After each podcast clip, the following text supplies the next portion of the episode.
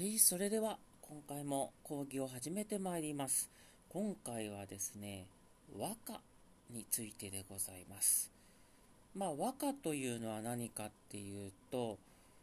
いわゆる形式としては現代の短歌と同じようなもの、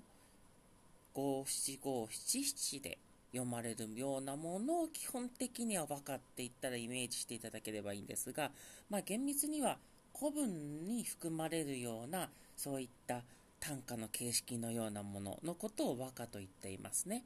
こちらには実際には長歌と呼ばれるものだとか短歌の形式ではないようなものも含めて大体古文の中で含まれているこういった、まあ、形式のもののことを和歌と総称しております。なので和歌といった時には五七五七七のものもあればもっと長いものなんかもあると思っていただければいいと思います。ただ、まあ、ここで出てくる和歌というのは基本的には五七五七七の和歌が基本だと思っていいと思います。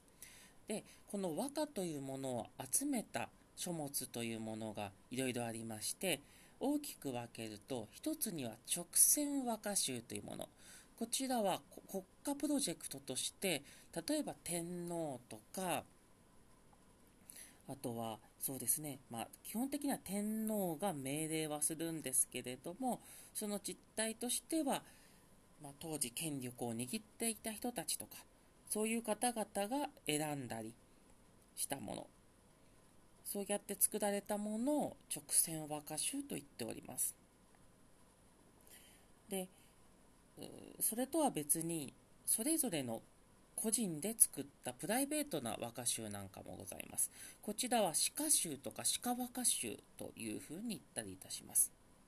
あとはまあ、選ぶという字を使って四川集というものもあったりしますね。あとはですね、関連する書物としては、そういった和歌について論文を書いたりしてるんですね。これを歌論と言ったりいたします。歌の論文と書いて歌論ですね。というものがあったり、あとは当時というか、結構ね、これはかなり古い時代からあるようなんですが、歌合わせってものがあるんですね。もともとは歌書きと呼ばれるような、まあ、恋愛イベントがあったんですけれども、まあ、そういったものの影響もあるのかないのか、まあ、直接はもしかしたら関係ないのかもしれませんけれども、歌合わせってものが貴族の間でやられるようになったんですね。で、この歌合わせって何の何なのかっていうと、右のチームと左のチームに分かれて、それぞれが代表者による和歌で競うっていうイベントなんですね。まあ、紅白歌合戦みたいなもんです。まあ、それぞれが交互に歌を読んで、で、どちらがいいのかっていうことをその都度勝負していくっていうイベント、歌合わせっていうものがございます。で、こういった、まあ、いろんなものが和歌に関わってあるんですけれども、その直線和歌集や鹿和歌集、あとは、まあ、歌論ですね。歌論とか歌合わせを集めたものとか、まあ、そういったものは今現在も残っているわけであります。で、実はここまで述べたものの中に入っていないんだけれども、有名なものに万葉集っていうものがあるんですね。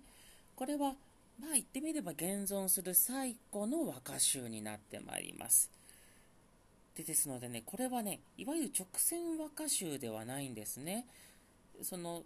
天皇の命令によって作られたっていうわけではどうやらなさそうなんですよ。まあ、ほんどうやって作られたかっていうのは、ちゃんとしたところはちょっと定かではないところはあるんですけれども、ただ、成立は奈良時代くらいなんですね。で、奈良時代までに作られた本当に様々な時代の様々な人たち。で、ポイントとしては貴族だけではなくって、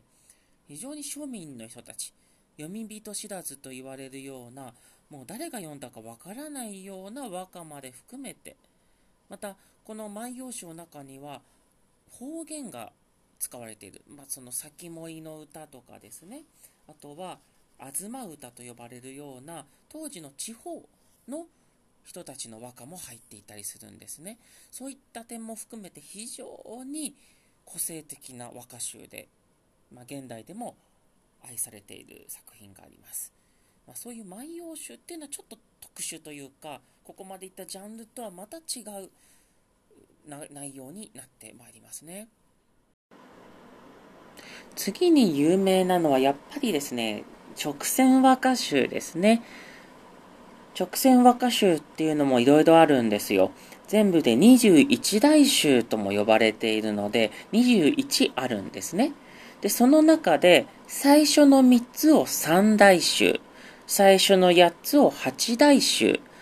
で、残りを13大集なんていう言い方をすることもあります。で特に最初の8大集なんかはですね、一応なんかよく出てきたりしやすいというか、いろんな話題にも出やすいものということになってまいります。なんですが、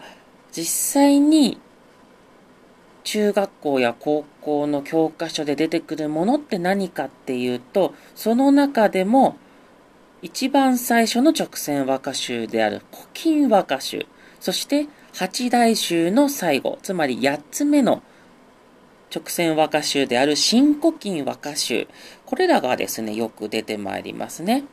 で、先ほど申し上げた万葉集と古今和歌集と新古今和歌集、この3つがよく比べられて、比較されて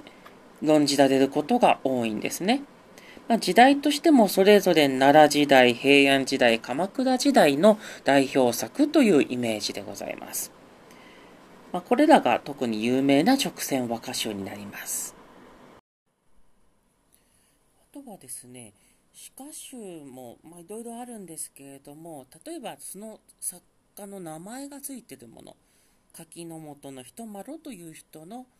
詩歌集として柿の本の人丸集人丸歌集かっていうものとかですね。あとは泉式部の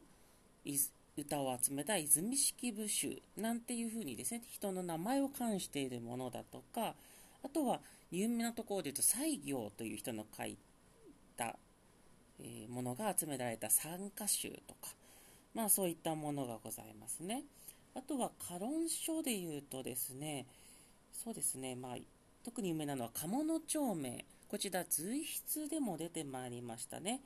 鴨の町名の書いた歌論書として無名章っていうものがございます。非常にですね、この鴨の町名という人も、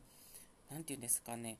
あのいろんなものを作ってらっしゃるんですよね。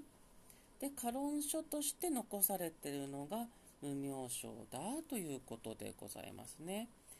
やっぱりですね歌あこれもまあジャンルっていうものを現代の感覚で、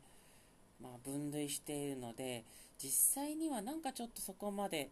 分けられないか分けられないというんですかね、まあ、実際にはこれはまあこれは随筆だ、まあ、北条記は随筆だとかですね、えー、無名称は歌論書だとか、まあ、実際にはいろいろこう特徴はあるにせよ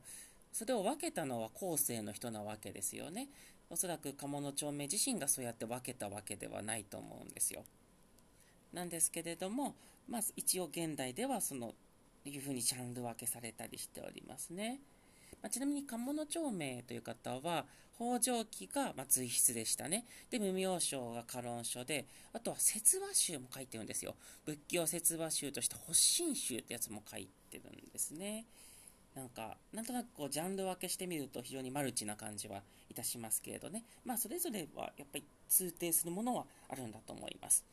あとはですね、歌合わせっていうのは、なんとかかんとか歌合わせっていう名前で残っている。例えば、600番歌合わせとか、1500番歌合わせなんていう名前で残ったりしております。まあ、その他にもいろいろこれは詩歌集かなこれは歌論書かなとかそういうふうに分類されるものもあるんですけれども、まあ、それは結局後世の人がねそうジャンル分けしたっていう感じだとは思うんですけれどね。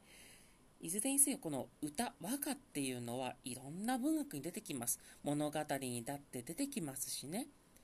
あの随筆にだって出てきますなんかいろんなところにこの和歌の要因っていうのは当然出てくるわけですね。ですから和歌を理解するっていうことは非常にいろんな古文を理解する上でも大切になってくるわけであります。